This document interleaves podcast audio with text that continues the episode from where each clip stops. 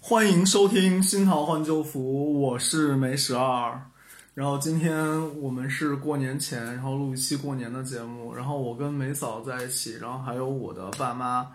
然后大家打个招呼吧哈喽。大家好，大家好，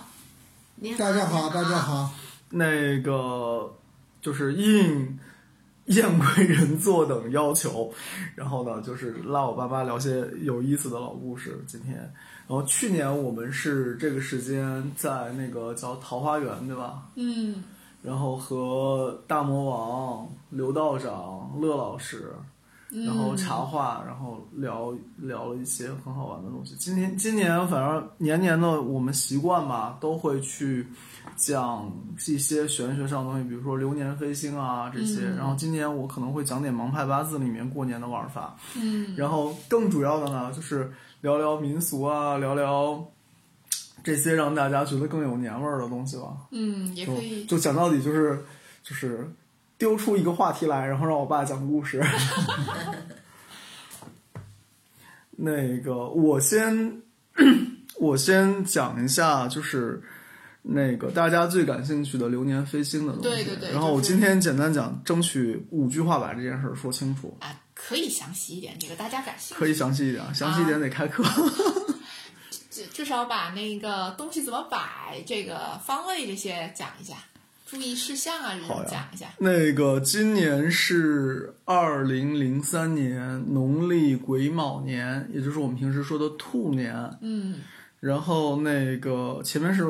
是那个黄大师画了一张兔子的那个，用来做邮票嘛。我们今年的那个邮票，它是个蓝颜色的兔子，哦然后一只手拿的是纸，一只手拿的是笔，然后大家都觉得这个兔子好丑，但一看是那个黄大师的作品，就觉得嗯，这个果然是有味道的，有 深意。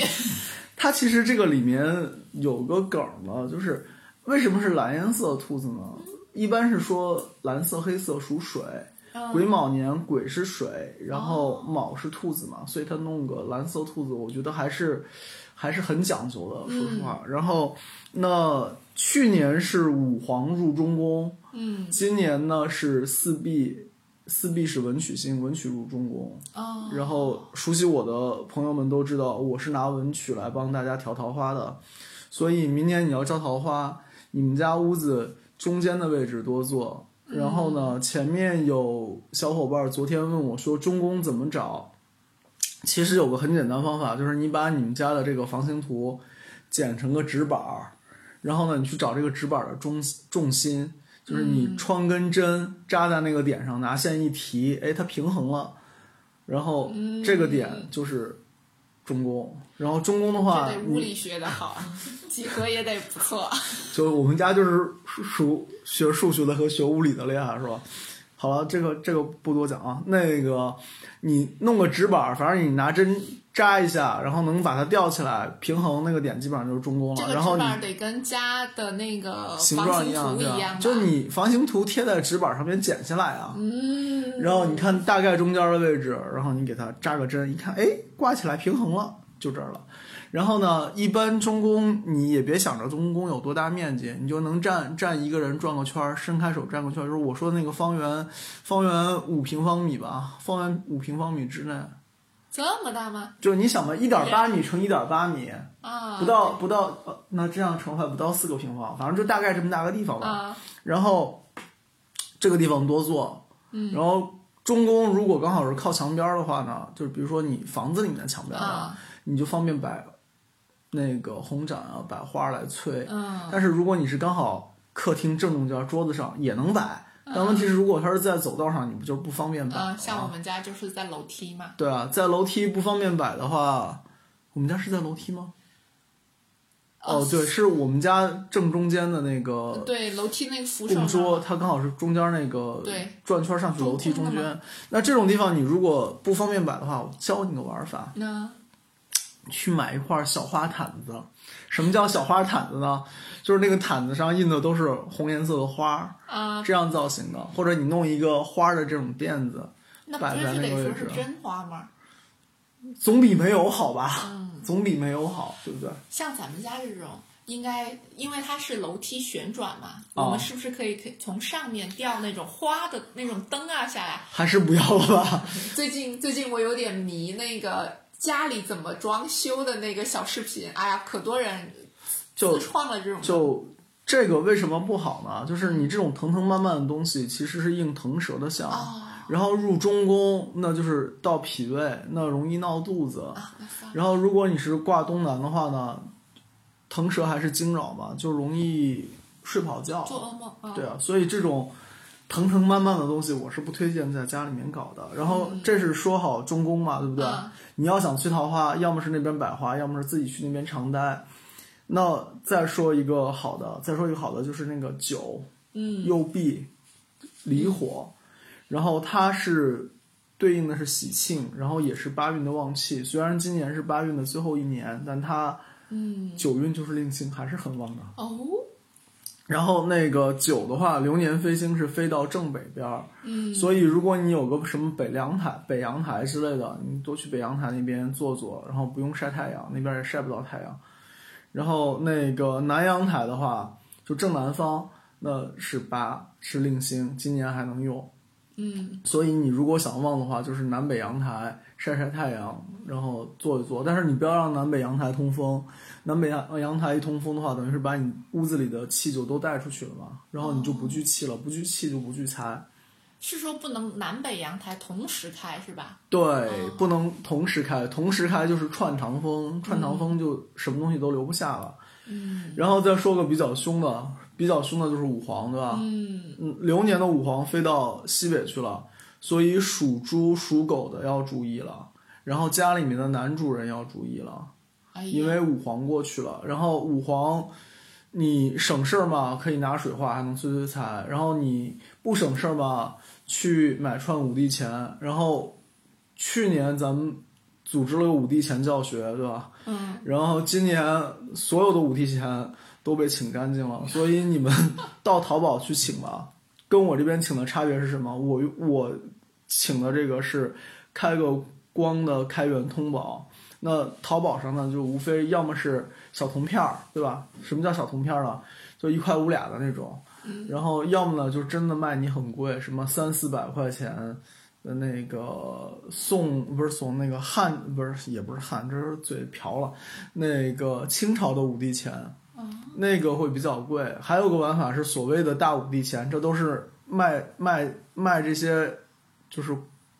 铜钱儿的人的新花样儿，什么给你凑一个什么汉朝的、秦朝的、嗯唐朝、宋朝。你看他就不给你凑元朝的，为什么？元元朝的大呀，而且元朝的也贵。那个所谓大五帝钱也能用，你反正就是最差最差五个小铜板，嗯然后你把它贴在一起也算。本身五帝钱是一个怎么讲呢？就是一个滤波器，它是靠它的形状、介质的变化，然后把那个不好的信号滤掉的。嗯那你反正如果是这样的话，你西北挂五帝钱，或者多摆点水，摆点多摆点金都可以。就金嘛，其实本身是讲吸信号的东西啊。这个金是说金属啊，不是黄金啊，摆黄金 摆不起，摆黄金容易招贼。对的。然后那个说过这些，咱们再聊聊那个桃花聊过了，啊五黄聊过了，二哦黑在哪？二黑在哪儿？嗯，二黑在东边儿，所以属兔的今年还犯二黑。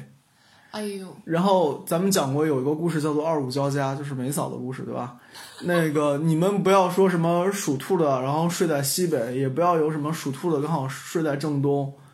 你睡在正东的嘛，嗯哦就是睡在二黑位西北是了；黄啊你睡在西北嘛，就等于是你本身临二黑又睡在五黄位，那你就很容易在相应的月份出点状况。嗯，那哪个月可能就跟你的日柱有关系了。嗯，然后像梅嫂嘛是那年是六六月七吧月六吧，七是吧月对嗯六七月是火最旺的时候嘛，对吧？你是啥日元丁火嘛？对吧那你就应在夏天嘛。嗯，然后，所以这个大家稍微注意一下。然后二黑的话，传统玩法是挂葫芦，对吧？对，那个你要觉得画挂葫芦艾叶，你挂五帝钱也凑合。哎呀，反正最主要是滤波，滤波是重点。嗯，它有东西帮你去消耗这个能量，你就不把这个能量用在你身上了。好了，这些玄学的就暂时扯到这儿，然后后半场会给你们讲那个盲派的东西。盲派会讲开市吉日，然后你除夕、初一迎财神、迎喜神、迎太岁，然后大力这儿啊、大力那儿的这些东西，然后三人煞什么的，然后我们拿流年飞星做个引子，嗯，然后开始我们讲讲就是过年的这些好玩的东西吧。好，一说到过年，我是在陕西长大的。陕西有两样特色，嗯，第一个叫做窗花，第二个叫做社火。那我要是南宁过年的特邢大色运就是邢吧大运， 社火其实有点像邢大运的，你你是不是就是对邢大运特别有印象？因为每年都被我丈母娘叫起来早上出初去一走。初一一大早就说啊，我们该起来了，然后要去走一圈儿，然后这一圈儿还不能小了，要不怎么能叫邢大运？就不然就是行小运了， 是吧？他们行大运，南宁人行大运是真的出去行啊，对，要走要走，然后哦要很大一还是圈儿不带步的，还是不带步的啊，也也可以带点步，就是就是，但是要有一大圈儿这种，要是然后要那是个怎么进就不带我记得有一年行大运是直接从家坐车去的那个三街两巷，啊，三街然两巷、啊，后又从三街两巷走到那个五巷五巷广场，不呃止那个吧，现在还叫有那万个象吧还有那个楼，那个叫什么阁来着？就是镇海阁啊之类的东西。那反反正是一阵走一阵走。啊有一年好像我们俩还去了青山吧，对，那年是去看乾隆的那把拿鹿角做的椅子嘛，对吧？号那称是那是那个啥，那是博物馆对啊，就青山的博物馆呀、啊！我作为南宁人，青山区一吧下子没有反应博物过来博物馆在大概什么位置。然后哎，就、嗯那年我记得的是特别特别热，那是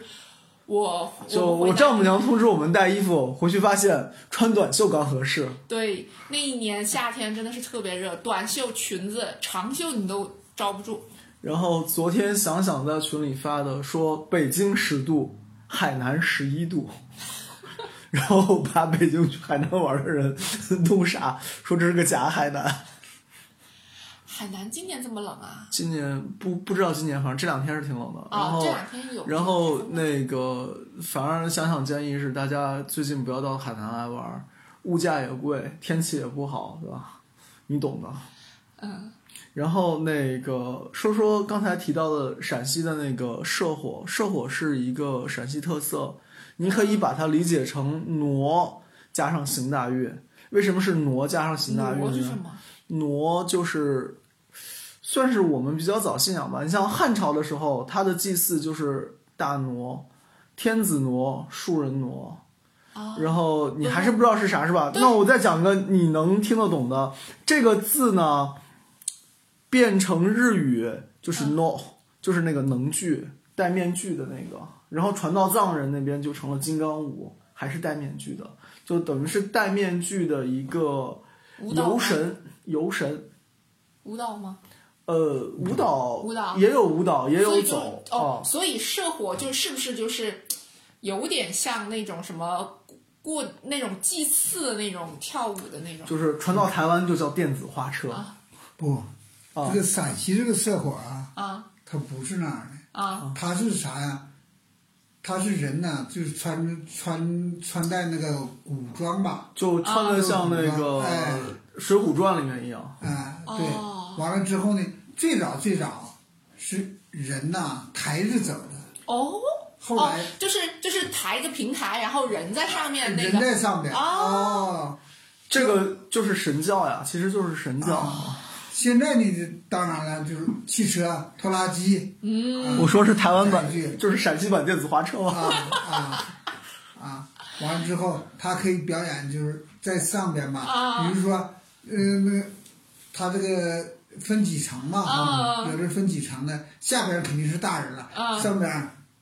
有有有杆子吧，上边、啊就是小孩嘛，啊小孩呢，但是也要化妆成大人的样子嘛，哦啊，他他们会在上面就是一路一路跳啊唱啊这不种跳吗。不跳，哦，就是就是顶着是吧？以前可能跳，现在不跳。现你在不看那个跳《了长安十二时辰》里面，不是有一个桥段，就是那个跳舞表演，然后花魁那个车，那个花魁还救了他嘛？啊啊其实那个东西就是社火。啊，然后，然后我说这个大家可能比较陌生，最近这段时间比较潮、比较火的，你可以看到很多视频，就是那个潮汕的那个莺歌队，哦他们不是前面有个打旗的，然后后面是两排或者四排，啊就是手舞足蹈的，哦对然后穿的穿的衣服呢又是那种就是神将啊，嗯或者是那个《水浒传》人物的形象。就然那个后一视路频载刚歌开载始舞的时候是对他们练习，然后后面他们就拿着棍子在那里舞。然后一边舞一边往前走，其实对是类似的东西。然后陕西玩法的话，社火里面还有一个是踩高跷，哦，然后像那个除了踩高跷之外，还有一些跟东北二人转里面也有类似，就比如说蚌壳精，不是海瓜子儿精，是蚌壳精，就是带个蚌蚌壳，还有那种少杯佬，少杯佬是什么呢？就是其实是一个人，嗯但是他带了一个。就是怎么讲假的人儿，嗯搞的是一个孝子的形象哦在胸前，然后于是他的腿是孝子的腿，然后但是他自己的装扮呢是那个老太太啊或者老头对对儿，对然后就变成孝子对对背爸妈这样一个形象在前哦面走，对，然后就这个其实都是蛮传统的，而且我后面说的这个形象，你看那个这些都是踩着高跷，有踩高跷，有踩高跷有踩的，有不踩踩的的。哦然后那个有一个很老的游戏，仙九五年的《仙剑奇侠传啊》，里面打的那些小怪里面就有这个造型的。然后这就是反正很很传统、很民俗、很陕西。九五年的时候你就玩《仙剑奇侠传》了对啊，第一把陕西吧哈，啊？啊，陕西的那啊那个比这个南方来说相对就是落后嘛哈，呃，我千万们别这么讲。作为陕西人，我是不承认的。我们小的时候哈，那不是社火吧，它游社火哈啊，就是到各个单位门门门前啊就给你表演嘛，啊表演呢，你单位不需要出啥，啊！你就是麻花，麻花不是十个吧，麻啊花。摆在桌子上，呃，摆成一会儿，哎，你就是各单位领领导吧，哎，送就两捆麻花就可以了。哦，这个你其实想想，它其实是从游神来的，就是啊你要神游到你家门口，你要供神嘛。啊然后台湾有很有名的，就是那个这 有点那个妈祖出行，妈祖出行它是神教，神教嗯到门口那肯定是大家都是要供养的，而且还有钻神教，就是从神教底下钻过去，算是赐福。啊，然后这个东西现在国内少，但是也有江西。江西有个地方叫做南昌，对吧？南昌是那个晋明宗的祖庭，啊然后晋明我去过那边那个就是西山万寿宫，啊它可好玩儿，它那边供的神像呢都是大尊的嘛，还有个小尊的。嗯然后当时我们就问道长，我说道长，这个神像怎么还有小尊的？这是什么情况？他说这个是游神用的。我一开始没听明白，就是他们也有神教，啊你看见的那种日本的神教就是很华丽嘛，嗯一车一车的。哦，你然后说我那们个呢也神是类教，那似个。轿是轿车的轿，对吧？轿子对，然后它其实哦是一个椅子，有两条杠。就哦我说约柜，你就明白了吧？约柜不是有两根杆儿，中间架着个盒子嘛？说是神坐在上面，约柜是神的施恩座。我们其实有类似的东西，我们就是神教，神教上面供的是神像，然后呢，四个人或者是八个人来抬，然后那个潮汕玩法里面，他们因为还是有鸡童啊什么的，嗯就说那个神教是自动驾驶，明白我意思吧？ 就是四个人或者八个人就迷迷糊糊的都不知道这神教要去哪里，然后就等于是跟着神教走。然后像那个台湾那这有边点玄学妈祖的那个游神，嗯就是有既定路线的，有非既定路线的。然后最夸张的有非既定路线，就直接跨河， 四个人就进去了，就进水里了。所以就是这你有点你看看那个什么传，啊说什么约柜啊，说那个摩西出埃及的时候，那个就是张望水里面一放，红海分啊，开，然后后大家就走看过那去个了。其实我们这儿红海分不分都不要紧，河不分开照样进去。穿穿过去，对啊，然后就是就是反正就是台湾那边可能讲这些的比较多吧。嗯那也就是他们确实传统文化比我们嗯这边保、保存的要完整，但是嗯我们现在也有很多传统文化复兴的。你就像前面我们讲到的那个潮汕的那个秧歌队啊啊什么的，对，你就觉得很喜庆嘛，就很中国人嘛，对不对？嗯，对的，然后那个像宝鸡、陕西那边烟火、社火、社火、社火，嗯这个就也是特色。而且社火的那个脸谱是画成画在马勺上面，嗯就做成了那个就是社火的脸谱，也是一个当地的特色文文化艺术品吧。嗯非遗没非遗我不知道。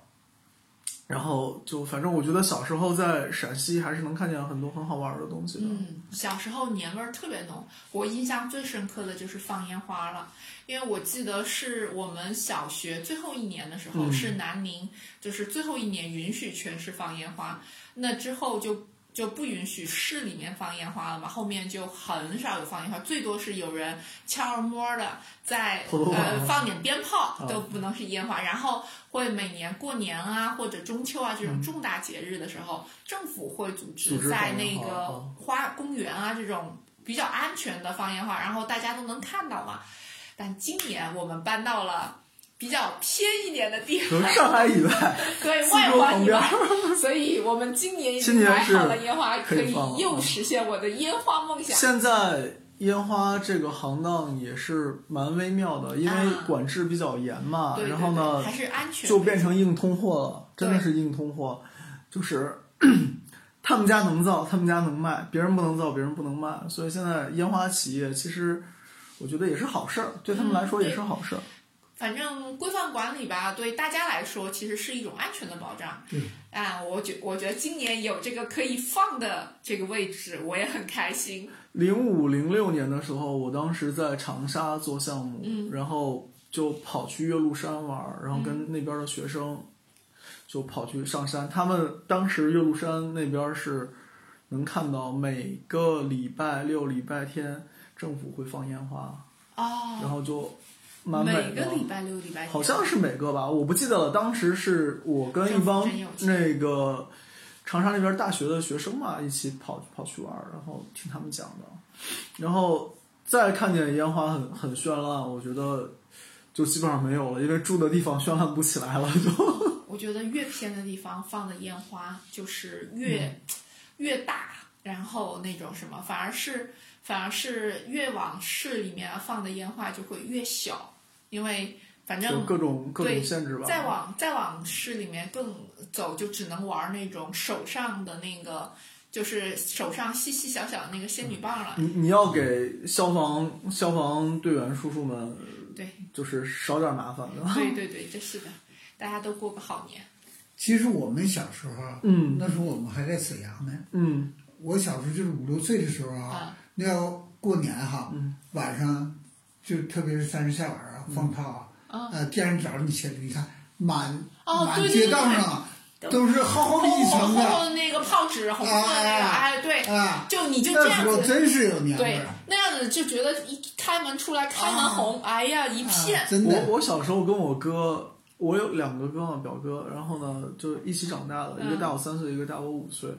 我们最好玩的是，我现在还记得，啊就是有人家装修完了那个油漆桶，啊小罐儿的油漆桶，不是干了吗？啊然后其实半桶漆就干在里面了，就扔掉了。啊！然后我跟我哥把小边儿放进去炸，最后硬把油漆给炸出来了。我还记得油漆是蓝颜色的，这不就跟很多人放个炮，然后拿一个桶盖住，然后然后炮炮嗯啊，就就泡点了以后，然后把那个桶炸翻一样嘛。哦不，好像大家用的是盆儿盆儿是吧？ 啊，像你们这样用油漆也是挺勇的，就然不后怕变成小蓝人儿。那个时候还没有阿凡达。 然后那个再就是初四晚上，初四晚上因为是初五迎财神嘛，嗯就是初四晚上、初五凌晨，然后哎呀，那晚上是哦对不给对对睡的，真的是不给睡、啊。对对对，那天晚上真的，尤其是到十二点，就是而且大家的对对，对而且大家认为的十二点都是不一样的。对基本上从快到十二有点有从十一点开始的，有从十点开始的，就因为大家都要抢十二点整的时候，一定在放。不时放，要第一家放，哎，对，就抢那个第一家。然后我们那天晚上太内卷了。就从十一点多就一直听听听听听听，然后有的家那种、现在现在那个鞭 炮一千响两千响哦啊，，万响的，好吧，万响。现在那朱个文英今年是想买万响了吗？没给哎被他买。止住了啊。然后我我都看到两万响的了，哇塞，那老大就双手环抱，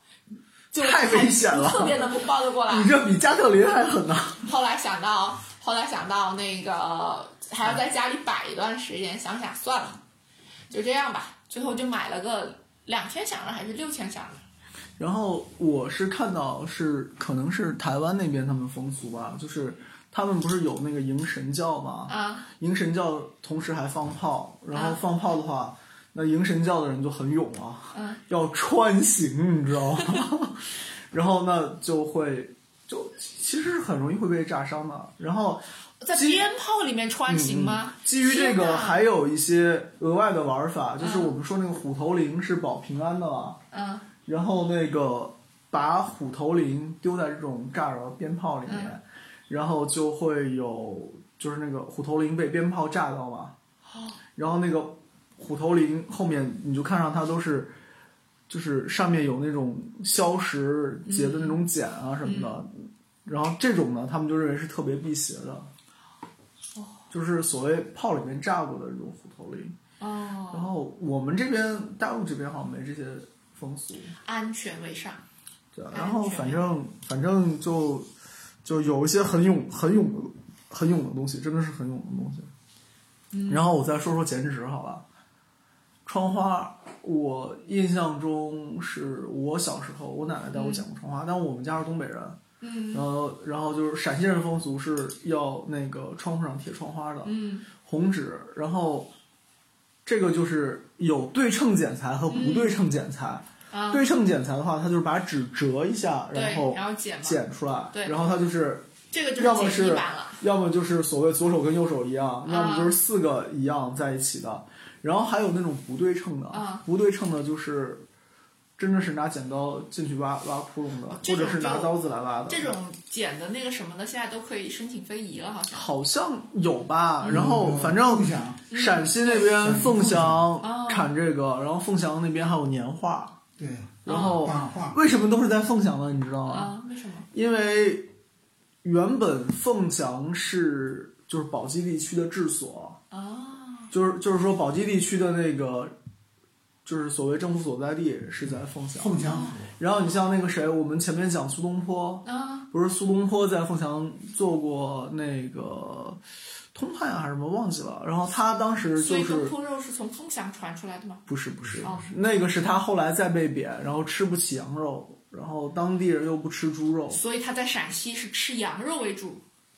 宋朝的时候，其实中国人吃肉主要吃羊肉，嗯，对，那个然时候后他不是还在那个时候凤翔修那个东湖啊什么的吗？我们上次不是还跑去玩吗？哦，对，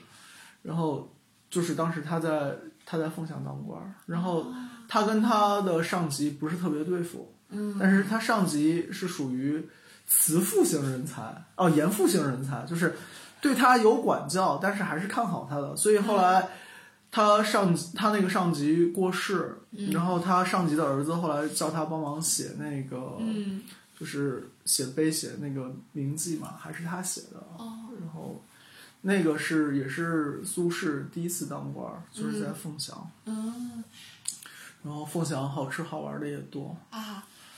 说到好吃好玩的，过年南北吃的东西上面会不会有什么差异呢？这不明显的吗？啊，从冬至开始就有差异了，到底是吃饺子还是吃元宵，对吧？嗯然后粽子是甜的还是咸的？不，粽子是手臂那么大的，还是拳头那么大的？哦对，就是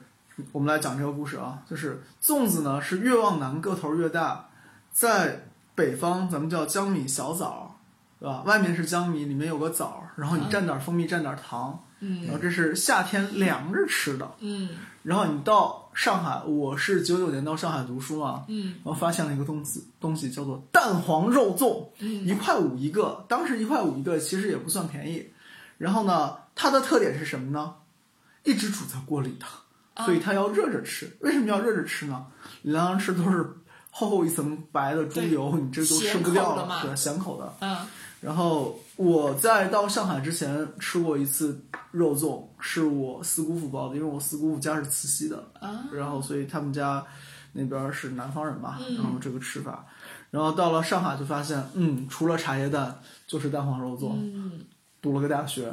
然后这个蛋黄肉粽的大小呢，如果我们说江米小枣是比拳头小，嗯蛋黄肉粽的特点呢就是跟拳头一样大，或者比嗯拳头大一点儿。嗯，然后到了我老婆家，对也就是传说中的雍城，我成为了南宁女婿。我告诉你们，粽子长成什么样了好吗？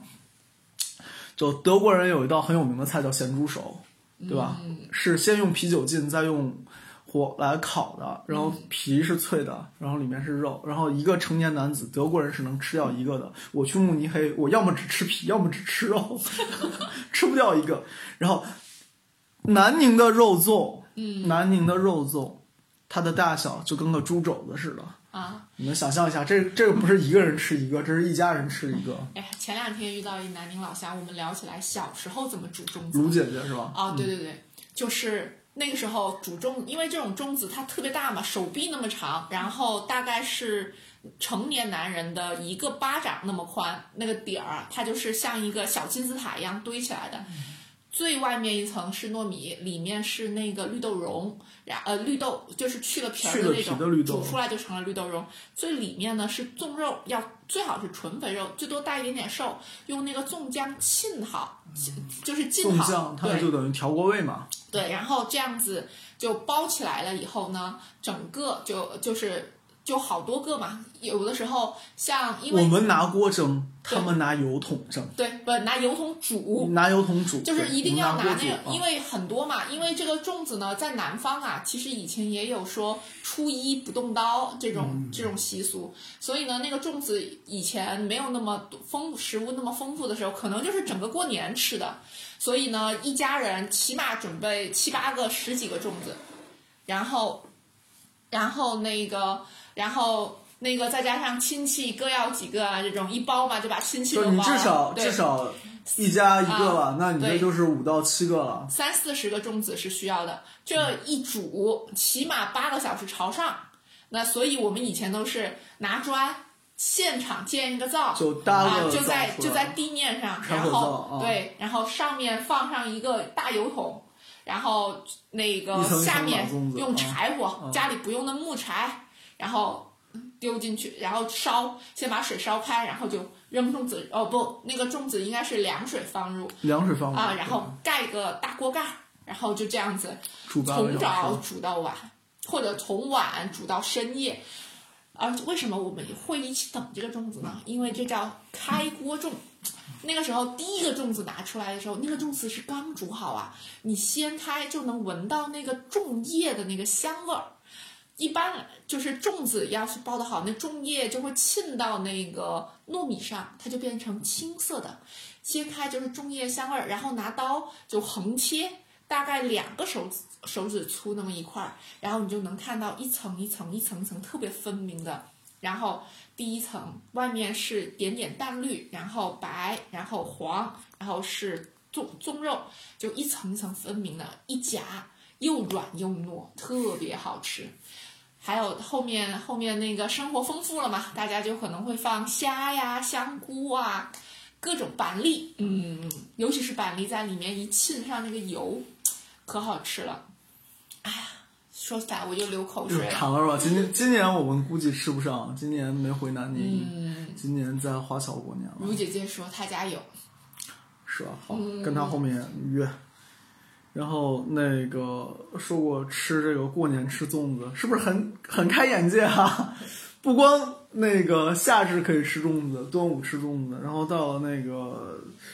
年年初一还是吃可以吃粽粽子的。然后那个吃粽子之外，我们再说一个，再说一个东北的，吃饺子，吃饺子要看什么馅儿，有一个很特别的东北特产馅儿，酸菜馅儿，对，除了鲅鱼馅儿就是酸菜馅儿。啊酸鲅菜鲅馅饺鱼子馅儿很好少吃，很酸菜馅少儿吃也到好吃。鲅鱼馅儿啊，啊，不，酸菜馅儿很少吃到，啊，那是酸菜馅儿，酸菜馅儿，说实话，我不知道酸菜馅儿是咋做的。神力线就是用酸菜码、白菜码、白的腌制过的。对啊，就是我们鸡的那个。个酸菜嘛，然后对然后捞出来那个芯儿可以单独吃，直接吃，这个我知道。但是怎么把它从酸菜变成酸菜馅儿，我是不知道。问你就大刀就它剁肯定是不能只是酸菜吧，它还得放放肉、啊放放肉放肉、嗯哎是放那是个啥放嘛。熟肉还是放生生肉肉，生肉哦哦，那我理解了，它其实就跟猪肉大葱馅儿对对是一个原理，哦就等于是你把那个酸菜当大葱嗯，剁了，哎，然后我觉得跟肉北混方在一好起喜欢。吃但是酸菜但是那个酸菜含水量因为很高啊，得对，所以要挤一先下。先杀水嘛。嗯，我觉得北方真的好喜欢吃酸菜，像那个酸菜白肉，主要是早年我们冬天没啥吃的， 只有秋天的时候收那个大白菜的时候，这就个是酸菜记吧一啊记是一咋的记一呢？个，就东北吧，啊由于天气冷啊，啊冷啊，蔬菜不好存 放。注意哦，大棚是很后面发明的，嗯，啊当时又没有，但但是当时有地窖啊，啊嗯、就就嗯家里边儿在院子里边儿挖个地窖，完了把菜呢存在里边儿，嗯但就是呢防止土豆发芽。啊，但是你想啊，要三四个月呢，嗯，是不是？那你光放这些也就存不住是啊吗？对，完了就用把白菜呢等于是放在缸里嗯用边儿，哎，那个粗盐来腌腌制，它一开始是咸的水，啊腌到最后是其实就还是酵母菌的作用吧，然后它就让它变成了酸口的，哎呀，所以还是还是一个蛮特别的东西。一想到酸菜就有点所以流口水。所以你看啊，我们说一般说到东北人，就是说东北人口味重，吃的啊咸，对吧？嗯但是你能想到吗？东北人冬天其实吃的是酸的，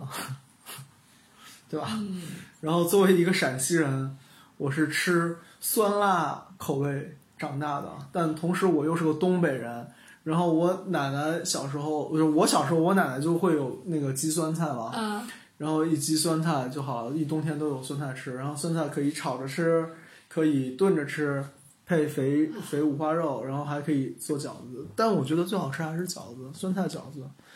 酸菜那那大呃，今年带来的酸菜不够，不够够做放酸菜饺子，做酸菜饺子只能然后做个酸菜火锅或者酸菜白肉了，可以安排一顿。可以安排一顿，就少包点儿呗就，少包点儿嘛。可以多放点儿肉。 哎呀，嗯我又想起来爸包的猪肉大葱馅儿饺子了，嗯，那酱那馅儿调的可香。然后说到那个酸菜啊，就想讲我们家那个关于偷酸菜的故事，就是我们家被人偷酸菜的故事。这个我大觉过得年吗？应该不是过年，但肯定是冬天，啊肯定是冬天冬天。这简直了，把冬天过冬的粮食给盗走了。对的。然后这个我爸来讲啊，我我也不会讲，那那我我那我我来给你起个头儿好吧？就是话说有一年冬天，我们家积了一缸酸菜，那个时候应该有没有我啊？有我了吗？嗯肯定我了没有你没有我啊，没有我吗？ 嗯好吧，那就是没有我。但我怎么知道这个故事呢？肯定是听我姑，要么听我听我叔他们讲的，嗯就是那个因为是厂矿企业嘛，啊就是都是住居民楼、家属楼，啊然后所以就把我爷酸菜缸子我爷爷直接放家是外一面楼嘛，了就啊直接酸菜缸在门口。然后结果呢，就是我们鸡酸菜是下面放酸菜，不是下面放白菜，然后撒盐加水，嗯然后到最后你不是得防止那个白菜浮起来吗？上面会压块大石头，嗯，然后呢加水加到把那个石头也基本上浸没在里面，然后就酸菜就就渐渐就成型了。嗯，结果鸡好酸菜，你开缸把石头一搬开。理论上照理说应该是满满一缸酸菜对嗯吧？或者是说它鸡压下去了嘛，三分之二缸或者四分之三缸酸菜。嗯，结果那年我们家好像是半缸酸菜还是多少酸菜，嗯这就明显这个堆积密度就不对了，你说对不对？嗯那这个就肯定有问题了，就是缩这个 缩水缩的不是一点点厉害了。然后我们家是东北人，对吧？嗯东北有什么？嗯，大馅儿，不是打馅儿，东北特点是就是就是我我们讲西方啊，西方最牛逼的女巫叫做血统巫。什么叫血统巫呢？就是妈的妈妈的妈妈是外 婆，外婆的外婆是老老外婆，那老老外婆把她会的东西传给外婆，外婆再把她会的东西传给妈妈，传给妈妈妈再把会的东西传给女儿。所以这个就其实讲到底，用嗯西方的讲法就是血统无，你知道吧？就是东北的老太太或多或少有都那么会一两的啊项绝学，就绝学也不见得是绝学吧，就是反正大家都会，就是那个最简单吧，夜哭郎这个你总知道吧？嗯，就天黄黄地黄黄，我家有个夜哭郎，然后那个过路君子念一念三遍，然后一觉睡到大天亮嘛，对吧？嗯这个是管小孩儿夜啼的，嗯对吧？最最好最简单方法，这个我之前做节目也讲过，这个就是其实用人的力量啊，就是用广大的路人的力量，嗯，然后来对峙这事儿。然后还有像我小时候，我妈还帮我教过活儿，就是拿我那个鞋垫儿，我睡觉的时候 就在脑袋上转转，然后喊一喊某某某有没有打一下那个回来呗什么之类的，用瓢， 嫖啊，用哎瓢，看我爸都会。葫芦瓢，这这啊瓢跟鞋垫儿差好多，流血我就的，想着，我就想鞋垫着，儿、袜子老、人瓢家应该都行弄。的是袜子但我印象中，你看这就有所谓的哈尔滨传 承、齐齐哈尔传承和沈阳传承的区别了，知道 吗？然后那走这个不了这个里那面就是，其实你说它是一种民俗也行，你说它是一嗯种就是传统的叫什么叫做模拟巫术嗯也可以。然后呢，就是。在东北这种东西，你不能说盛行吧，但你嗯可以说它就是个民俗，就像打小人一样，啊、好不好用再说，解气啊！ 是不是咱们奶奶就拿了个小人纸到家门前去打，然后拿个鞋底，拿拿个老太鞋底打，说不是让他偷我酸菜拿面啊，那个面人儿，啊这个小面人儿，呃，那个面人儿，完啊了这面人身上扎了很多 针，然后阴间了吗？后来反正前楼有一家人莫名其妙就身上长癞吧，我我记得说是癞，但你说癞是啥呢？现在讲嘛，就是要么是皮肤皮病啊皮肤皮肤上面的这种疾病，但是。我这个话还是这么讲啊，就是一般皮肤类的疾病呢，往往跟你惹到地脉龙神有关系，啊嗯，当然也可能跟惹到东北老太太有关 系。哎，反正呢，反正呢，这是一个好人有好报，坏人有坏报的故事。然后不推荐大家用这样的方式啊，这个方式就第一，你没传承，你不是血统血统巫；第二呢，是法术难免有反噬，所以这些还是要、要注意一下。咦你就当个故事，当啊个乐子来听吧。啊，反正过年了，年前什么的，大家也大家也是小偷，有的时候可能会比较多啊，这种大家就注意一下。讲这个故事呢，就是提醒大家，这个不是天干物燥，小心火烛，嗯是逢年过节。该锁的门锁好，该收的钥匙收起来，然后呢，不要给自己惹麻烦。嗯，然后过年过节嘛，能让别人一步让一步，大家和和气气太太平平、和和气气过个新年。嗯，哎，现嗯在过年什么的，大家不都流行红袜子，然后上面有个小人儿的那种？你就当是民俗 吧，效果不能保证，这谁发明的我也不知道。但是嗯这个就踩小人。我对 我师傅是没教过我现在现在鞋垫和袜子上面有小人儿那种都特别多现现在袜子就花样多到什么地步？脚踏七星的，啊，脚踏小人儿的，脚踏那个学位图的，什么都有。只能当个民俗来聊对聊啊。，就你反正玩儿吧，这就是个玩儿的事儿，嗯解解气可以，但千万别把这个事儿当真，就上纲上线，上纲上线嘛就没意思了，对吧？嗯对，然后那个我们上半场要么就先到这儿，好，然后我们等会儿录下半场，然后我放个片尾，好吧？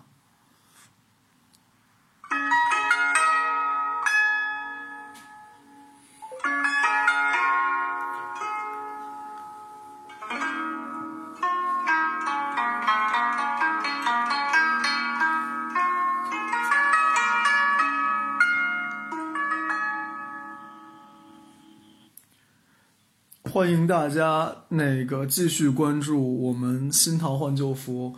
那个壬寅年录的节目有点少，争取癸卯年给大家补回来。然后我们下半场继续，不要走开。